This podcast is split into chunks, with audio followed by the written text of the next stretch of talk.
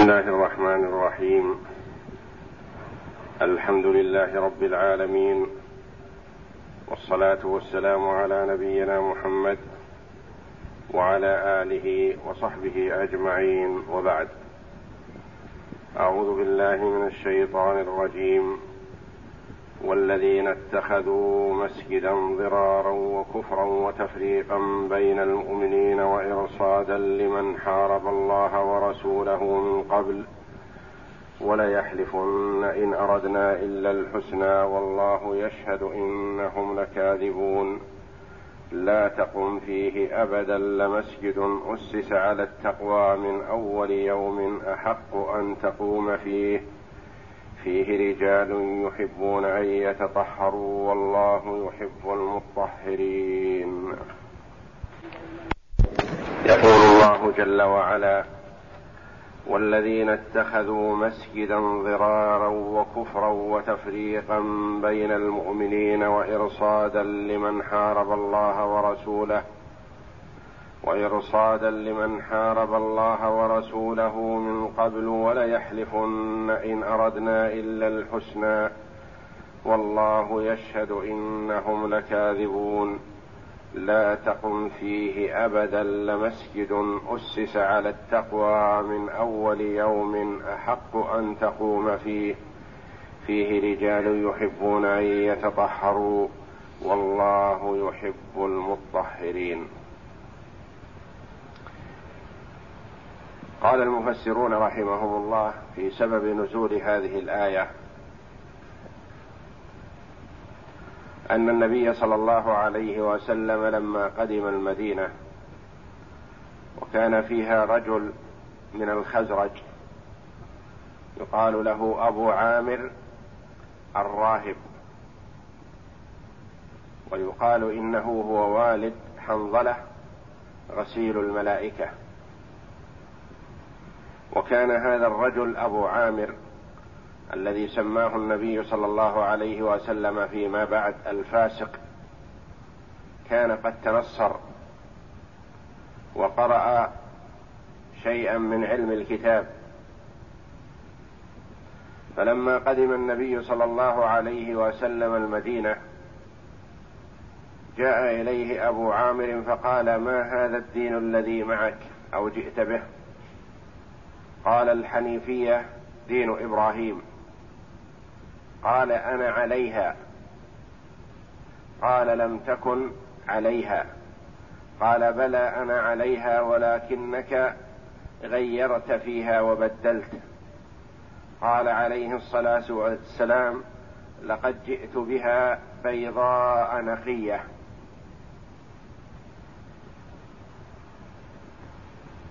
فقال أبو عامر الكاذب منا يموت غريبا طريدا بعيدا.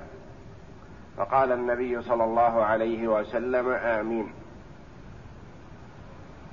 وكان يحرض قريش على قتال النبي صلى الله عليه وسلم ويحرض سائر العرب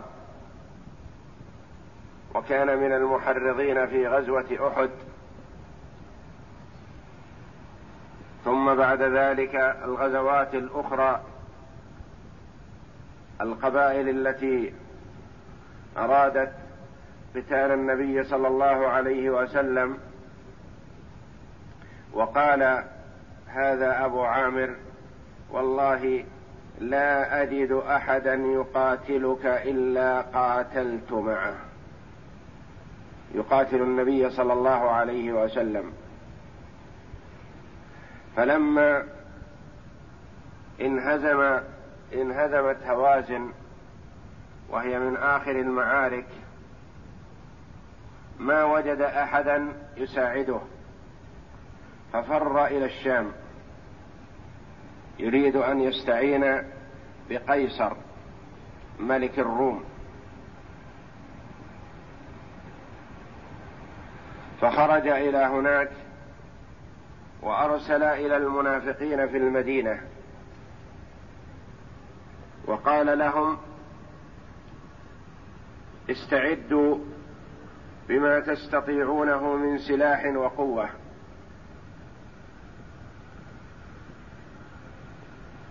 وسآخذ جندا من ملك الروم آتي بهم إلى المدينة لنخرج محمدا ومن معه من المدينة. وابنوا لنا مسجدا يكون مأوى ومجتمعا لنا. فقام جماعة من المنافقين يقال إنهم اثنا عشر رجلا. وبنوا مسجدا قريبا من مسجد قباء. ولما أكملوه وأكملوا بناءه جاءوا إلى النبي صلى الله عليه وسلم فقالوا يا رسول الله إنا بنينا مسجدا يكون للضعيف وفي الليلة الشاتية والمطيرة وذا الحاجة فنحب أن تصلي لنا فيه وتدعو لنا فيه بالبركة خداعا ونفاقا منهم. فقال النبي صلى الله عليه وسلم إنا, جن إنا على جناح سفر. وكان يتجهز عليه الصلاة والسلام لغزوة تبوك. فلو رجعنا إن شاء الله صلينا لكم أو كما قال صلى الله عليه وسلم. وهم استعدوا بهذا المسجد ليكون مأوى لهم ومقرا لاجتماعاتهم وتدبير خططهم وما يرونه من الكيد للإسلام والمسلمين. ومأوى لهذا الرجل الفاسق الذي شرق بالدعوة وكان يتعبد من قبل.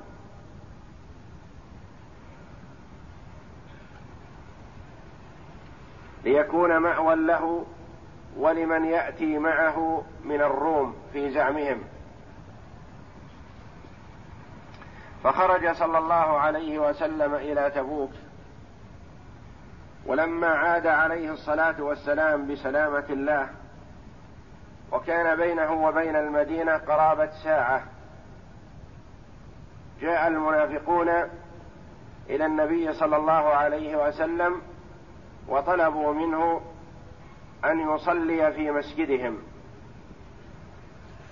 فأمر صلى الله عليه وسلم بإحضار قميصه ليلبسه عليه الصلاة والسلام ويذهب ليصلي في هذا المسجد.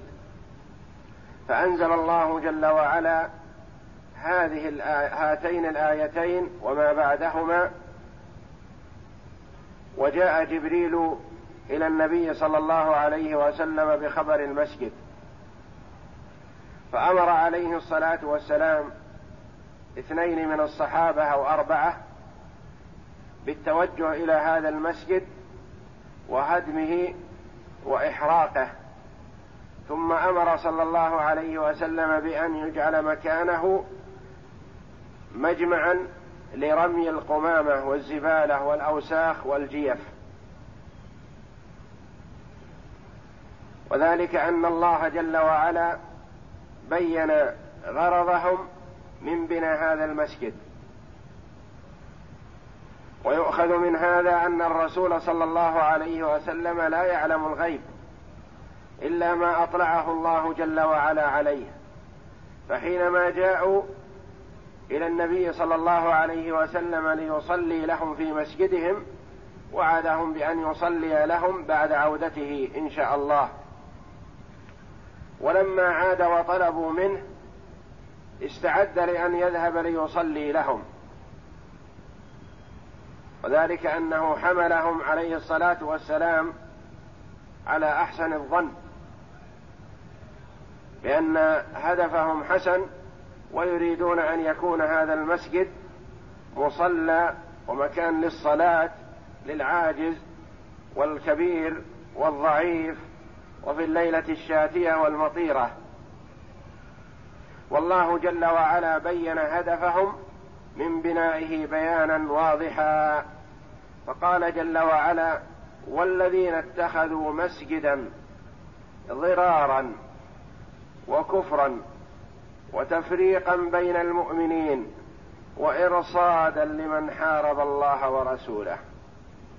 هذه الأغراض التي بني من أجلها المسجد. ضرارا كان قريب من مسجد قباء فأرادوا الضرار بمسجد قباء لينزعوا الجماعة الذين يصلون فيه أو بعضهم ليصلوا هنا وليفرقوا جماعة المسلمين. وذلك أنه كلما تجمع المسلمون في مكان فهو أقوى لهم وأدخل في الرعب في قلوب أعدائهم. ولهذا لما مصرت الامصار في زمن عمر بن الخطاب رضي الله عنه وأمر ببناء المساجد حذر أن يبنى المسجد بجوار المسجد ضرارا. ولهذا لا ينبغي لمن وسع الله عليه بالمال وكان منزله قريب من المسجد أن يبني مسجدا آخر ملاصقا لداره. لا ينبغي له هذا وإنما عليه أن يسير إلى المسجد الذي يستطيع الوصول إليه ولا يبني مسجدا ملاصقا لداره فينزع الجماعة وإنما إذا أراد بناء مسجد أن يبنيه في المكان المناسب له من غير أن يكون في ذلك مضارة على مسجد آخر. والشيطان كثيرا ما يحرص على تفريق جماعة المسلمين. فيأتي إلى أصحاب البيوت التي حول بعضها والمسجد عنهم يمكن أن يصلوه على الأقدام يأتي إليهم ويرغبهم في بناء مسجد حولهم من أجل تفريق جماعة المسلمين. فإذا أمكن اجتماع الجماعة ولو تباعدوا في البيوت في مسجد واحد فهو أولى وأفضل لهم.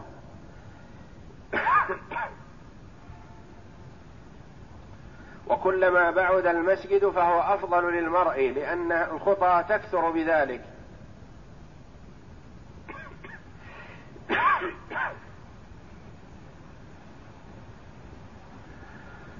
والذين اتخذوا مسجدا ضرارا. هذا الهدف الأول المضارة لأهل قباء.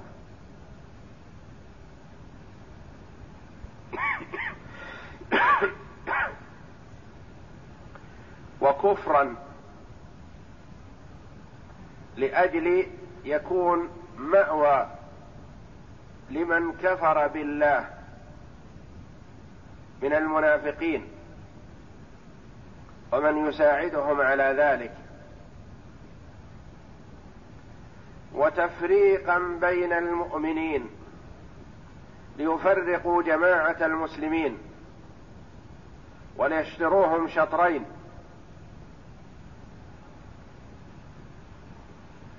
وارصادا لمن حارب الله ورسوله. ترقبا لمن فر من المدينة محاربا لله ورسوله بزعمه ليحضر القوة من ملك الروم لقتال النبي صلى الله عليه وسلم والمؤمنين. وإرصادا لمن حارب الله ورسوله من قبل.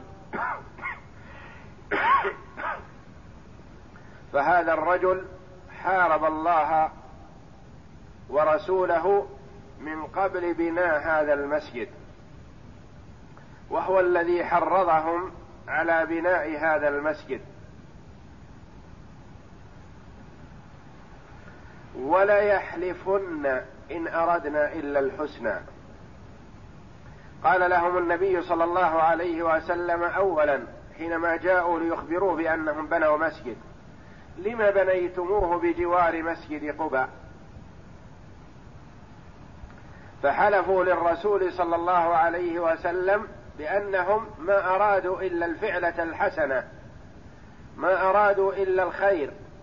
وهذا طبعهم أنهم يكثرون الحلف والأيمان الكاذبة. قالوا ما أردنا ببناء المسجد إلا خيرا لم تبنوه بجوار مسجد قباء؟ المسجد قريب.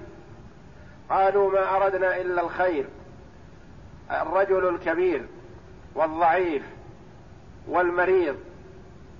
وفي الليلة الشاتية والمطيرة يجتمع فيه المصلون. وليحلفن إن أردنا إلا الحسنى. والله يشهد إنهم لكاذبون. فهو جل وعلا لا تخفى عليه خافية. يعلم من طوت عليه ضمائرهم. لا تقم فيه أبدا. لا تقم فيه. لا تقم فيه. لا تصلي فيه ولا تدخله. لأنه مسجد ضرار. مسجد بني لمحاربة الله ورسوله. لا تقم فيه أبدا لمسجد أسس على التقوى من أول يوم أحق أن تقوم فيه. ما هو هذا المسجد؟ للعلماء فيه قولان.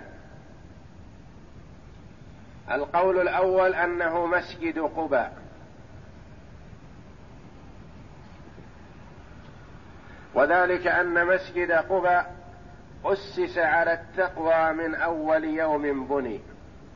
لم يبنى لهدف دنيوي أو لهدف سيء وإنما بني على تقوى من الله ورضوان.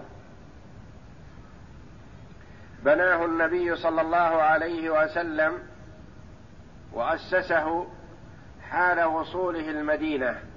قبل أن يدخل إلى مكان مسجده عليه الصلاة والسلام وصل قبى اولا وأقام بها قيل أقام بها أربعة أيام وقيل اثنا عشر يوما وقيل عشرين يوما. هو أقام عليه الصلاة والسلام أول ما دخل المدينة في قبى وأسس هذا المسجد الذي رغب صلى الله عليه وسلم في زيارته. وقال من أتى مسجد قبى وصلى فيه ركعتين فكأنما أدى عمرة أو كما قال عليه الصلاة والسلام. زيارة مسجد قبى والصلاة فيه بعمرة. وكان عليه الصلاة والسلام يزوره ماشيا وراكبا. وغالبا ما يزوره كل سبت عليه الصلاة والسلام ويصلي فيه. يخرج من المدينة ماشيا واحيانا راكبا فيأتي مسجد قبى ويصلي فيه عليه الصلاة والسلام. لمسجد أسس على التقوى من أول يوم. وقيل المسجد الذي المراد بهذه الآية هو مسجد المدينة مسجد الرسول صلى الله عليه وسلم. ولا منافاة بين القولين فكلاهما مؤسس على تقوى من الله ورضوان. وكلاهما من أول يوم بني بني على طاعة الله. وإذا ثبت هذا الوصف لمسجد قبى كما هو في كثير من الأحاديث فثبوته لمسجده صلى الله عليه وسلم من باب أولى. أحق أن تقوم فيه فيه يعني في هذا المسجد وفي هذا المكان فهو جمع صفتين طيبتين. اولا أنه أسس على التقوى. ثانيا أن فيه جماعة أخيار. فالمحل طيب والحال طيب. والمحل إذا كان شريفا وحل فيه شرفاء وأخيار فهو فضل إلى فضل. فيه رجال يحبون أن يتطهروا. فيه رجال يحبون الطهارة يحبون أن يتطهروا. والله يحب المطهرين. سألهم النبي صلى الله عليه وسلم ما هذا الطهور الذي أثنى الله عليكم به؟ فقالوا يا رسول الله كان لنا جيران من اليهود وكانوا يغسلون أدبارهم بعد الغائط بالماء فكنا نفعل ذلك. وفي رواية أنهم قالوا كنا نتبع الحجارة الماء. بعد الحجارة نغسل بالماء. فأمرهم النبي صلى الله عليه وسلم بأن يلزموا ذلك ويستمروا عليه. وإذا جمع من أتى الغائط أو البول بين الحجارة والماء استجمر بالحجارة ثم استنجى بالماء فهو أفضل وأكمل. وإن اقتصر على الماء كفاه. وإن اقتصر على الحجارة المنقية كفت. وفي هذا إثبات صفة المحبة لله جل وعلا. في قوله والله يحب المطهرين إثبات صفة المحبة لله جل وعلا وأنه يحب المتطهرين ويحب المتقين ويحب الصادقين ويحب القانتين ويحب جل وعلا من اتقاه وخافه. نعود إلى الإعراب. والذين اتخذوا مسجدا ضرارا ضرارا محلها من الإعراب إما مفعولا لأجله. مسجدا مفعول لاتخذوا. وضرارا مفعول لأجله. مصدر مفعول لأجله. ويصح أن يكون مفعولا ثانيا لاتخذوا. اتخذوا مسجدا ضرارا. وكفرا وتفريقا بين المؤمنين وإرصادا لمن حارب الله ورسوله معطوفة عليها. ضرارا مفعول لأجله أو مفعول ثاني. وكفرا معطوف عليها. وتفريقا معطوف عليها. وإرصادا معطوف عليها. والذين اتخذوا والذين في قراءتان بالواو وبدون الواو. والذين اتخذوا قراءة الجمهور بالواو والذين اتخذوا مسجدا ضرارا. وقراءة أخرى الذين اتخذوا مسجدا ضرارا. ومحل الذين من الإعراب. مبتدأ. وأين خبره قيل محذوف دل عليه ما قبله.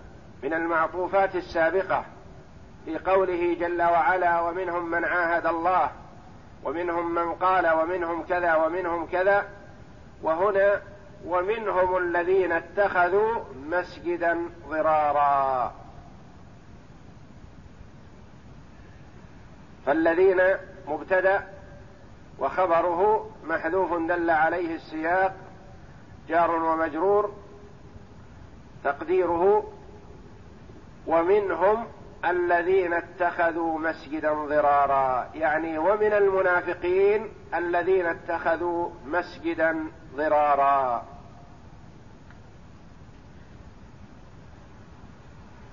وليحلفن إن أردنا إن هنا بمعنى ما ما أردنا إلا الحسنى. إن هذه ليست المخففة من الثقيلة المؤكدة وإنما هي النافية. إن أردنا ما أردنا إلا الحسنى والحسنى صفة لموصوف محذوف يفهم من السياق أي ما أردنا إلا الفعلة الحسنى.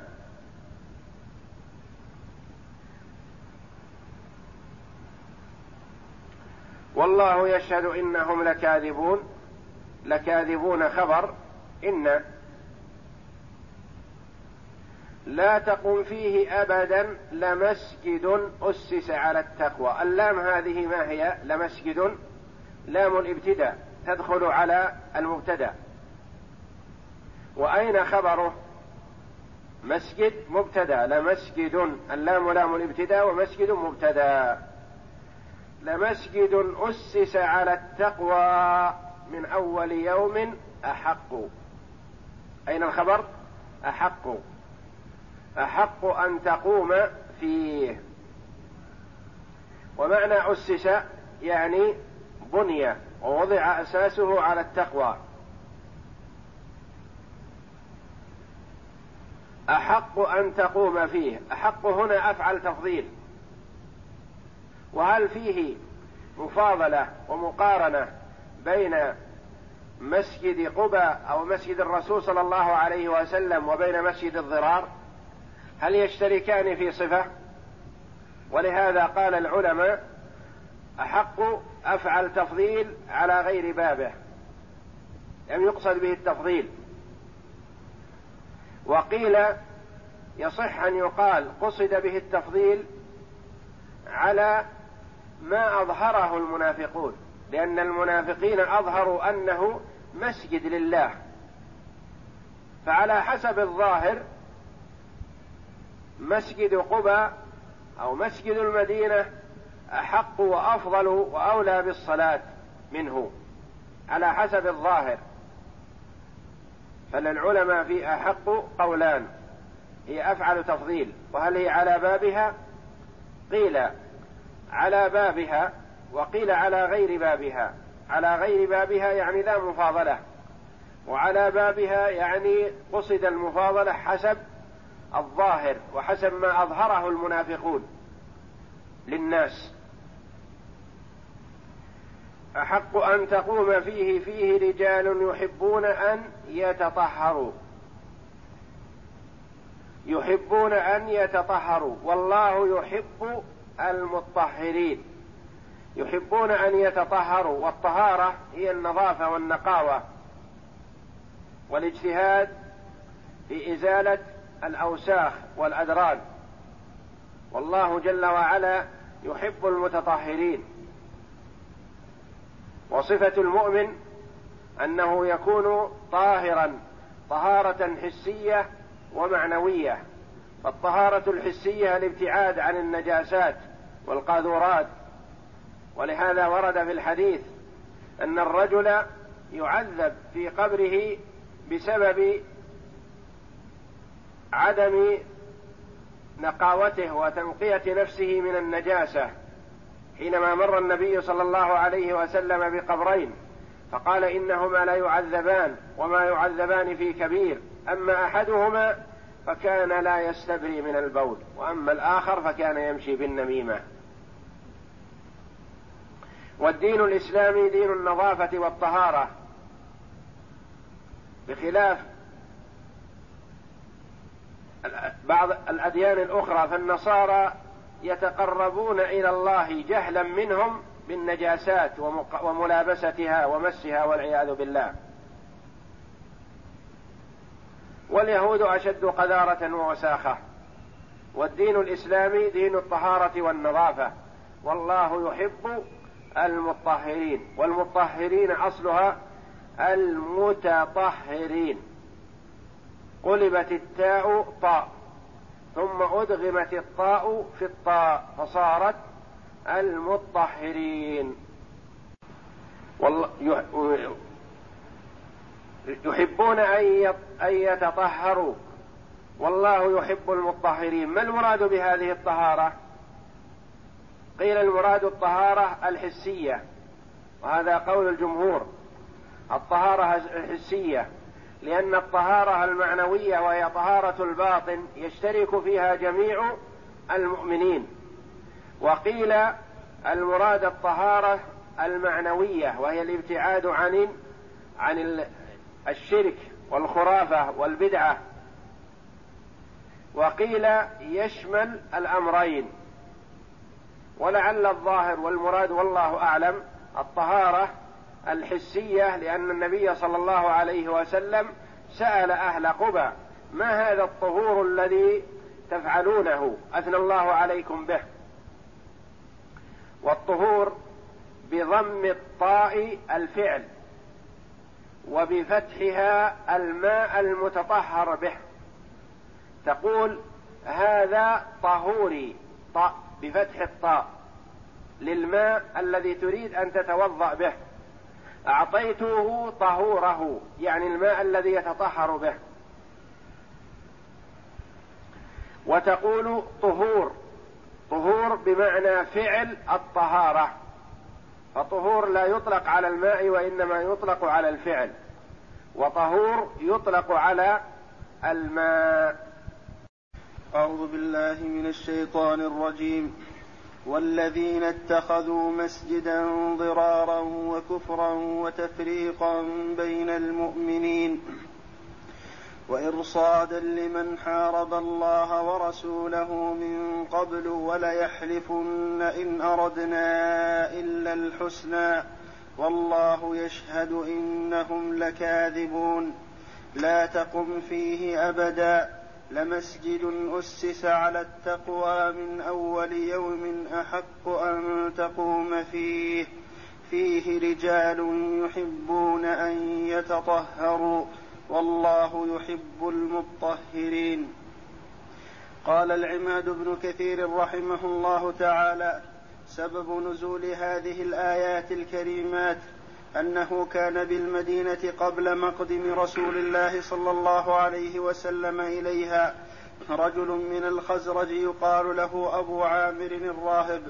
وكان قد تنصر في الجاهلية وقرأ علم أهل الكتاب وكان فيه عبادة في وكان فيه عبادة في الجاهلية وله شرف في الخزرج كبير. فلما قدم هذا يجعل المرء يتضرع إلى الله دائما وأبدا يسأله الثبات على الحق والاستقامة عليه والاستمرار عليه. وإلا فمثل هذا أبو عامر أولى من غيره بالدخول في الإسلام لأنه تعبد ويعرف فكان الأجدر به حينما قدم النبي صلى الله عليه وسلم أن يبادر لاعتناق الدين الإسلامي ومتابعة النبي صلى الله عليه وسلم ولكن الكبر والحسد والعياذ بالله. فلما قدم رسول الله صلى الله عليه وسلم مهاجرا إلى المدينة واجتمع المسلمون عليه وصارت للإسلام كلمة عالية وأظهرهم الله يوم بدر. شرق اللعين أبو شرق. شرق. اللعين أبو عامر وب بريقه. بريقه وبارز بالعداوة وظاهر بها وخرج فارا إلى كفار مكة من مشركي قريش يمالئهم على حرب رسول الله صلى الله عليه وسلم. فاجتمعوا بمن وافقهم من أحياء العرب وقدموا عام أحد فكان من أمر المسلمين ما كان وامتحنهم الله عز وجل وكانت العاقبة للمتقين وكان هذا الفاسق قد حفر حفر حفائر فيما بين الصفين فوقع فيه. ما بين الصفين يعني صف المؤمنين وصف الكفار من أجل أن يجعلها مصيدة للمؤمنين. فوقع في إحداهن رسول الله صلى الله عليه وسلم وأصيب ذلك اليوم فجرح وجهه وكسرت رباعيته اليمنى. رباعيته سنه عليه الصلاة والسلام.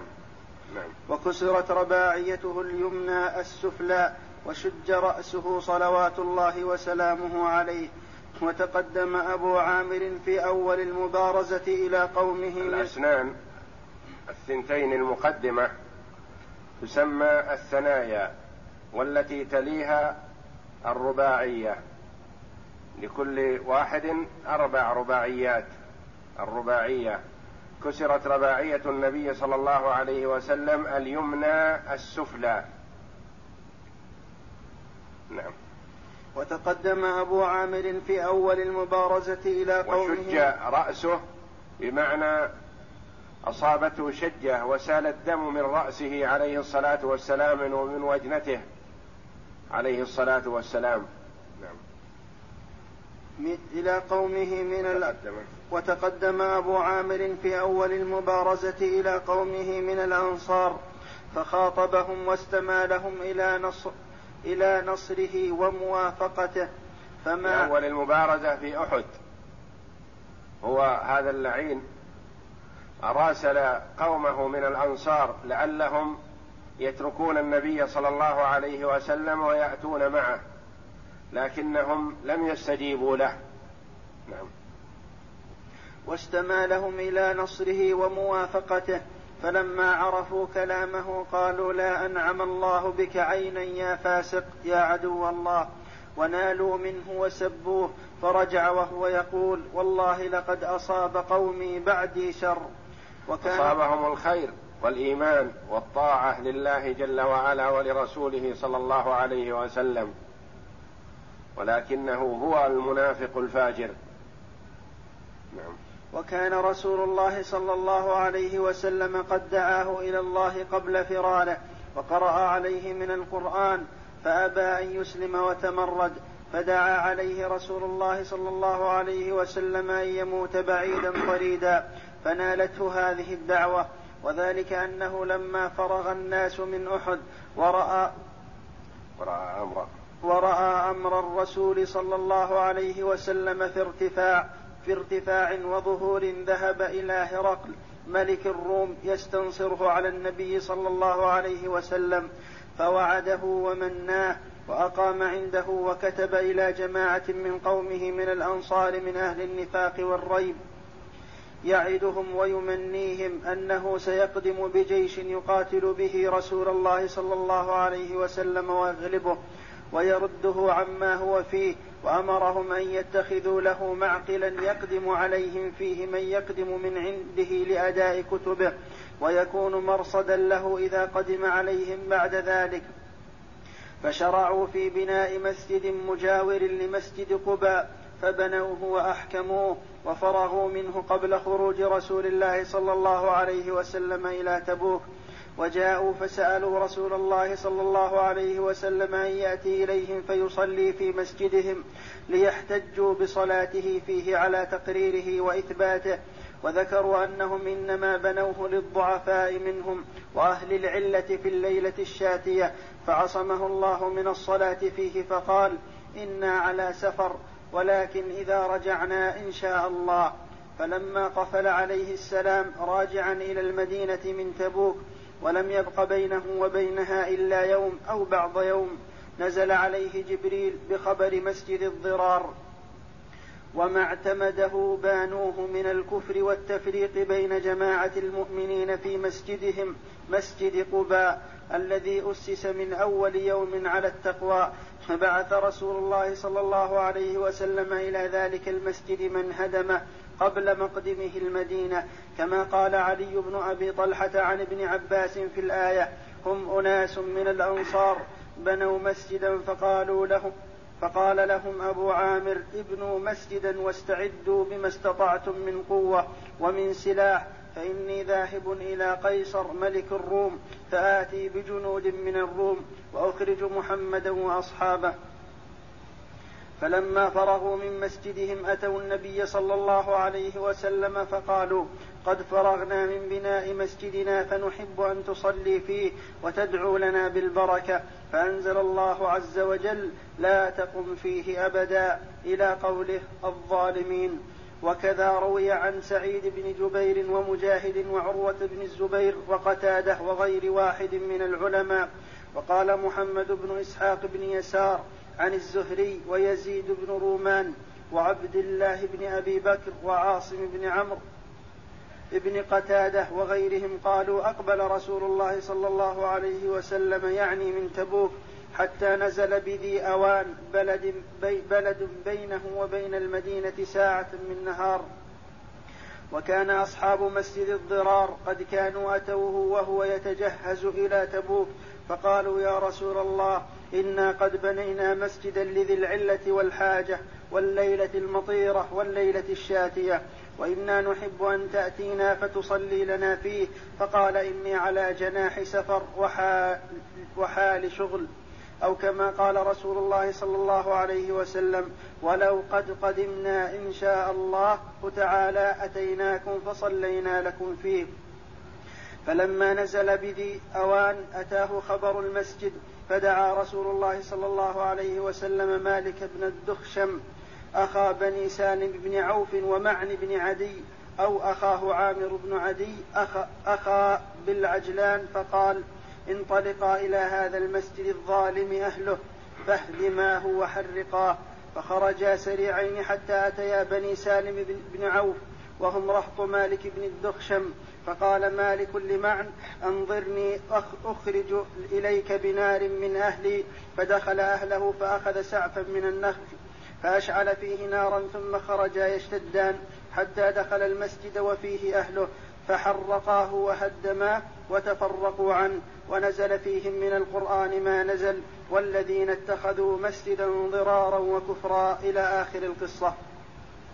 وكان الذي بنوه اثني عشر رجلا خذام بن خالد من بني عبيد بن زيد أحد بني عمرو بن عوف ومحمد ومن داره أخرج مسجد الشقاق وثعلبة بن حاطب من بني عبيد وموالي بني أمية بن زيد ومعتب بن قشير من بني ضبيعة بن زيد وأبو حبيبة بن الأزعر من بني ضبيعة بن زيد وعب وعباد بن حنيف أخو سهل بن حنيف من بني عمرو بن عوف وحارثة بن عامر وابناه وابناه مجمع بن حارثة وزيد بن حارثة ونبتل الحارث وهم من بني ضبيعة ومخرج, ومخرج وهم من بني ضبيعة وبجاد ابن عمران وهو من بني ضبيعة ووديعة بن ثابت وموالي بني أمية رهط أبي لبابة بن عبد المنذر. وقوله وليحلفن أي الذين بنوه إن أردنا إلا الحسنى أي ما أردنا ببنائه إلا خيرا ورفقا بالناس. قال الله تعالى والله يشهد إنهم لكاذبون. أي فيما قصدوا وفيما نووا وإنما بنوه ضرارا لمسجد قبى وكفرا بالله وتفريقا بين المؤمنين وإرصادا لمن حارب الله ورسوله من قبل. وهو أبو عامر الفاسق الذي يقال له الراهب لعنه الله. وقوله لا تقم فيه أبدا نهي له صلى الله عليه وسلم ولأمة والأمة تبع له في ذلك عن أن يقوم فيه أن يصلي أبدا. ثم حثه على الصلاة بمسجد قبى الذي أسس من أول من أول يوم بنيانه على التقوى وهي طاعة الله وطاعة رسوله وجمعا لكلمة المؤمنين ومعقلا وموئلا للإسلام وأهله. ولهذا قال تعالى لمسجد أسس على التقوى من أول يوم أحق أن تقوم فيه. والسياق إنما هو في معرض مسجد قباء. ولهذا جاء في الحديث الصحيح أن رسول الله صلى الله عليه وسلم قال صلاة في مسجد قباء كعمرة. وفي الصحيح أن رسول الله صلى الله عليه وسلم كان يزور مسجد قباء راكبا وماشيا. وفي الحديث أن رسول الله صلى الله عليه وسلم لما بناه وأسسه أول قدومه ونزوله على بني عمرو بن عوف كان جبريل هو الذي عين له جهة القبلة. فالله أعلم.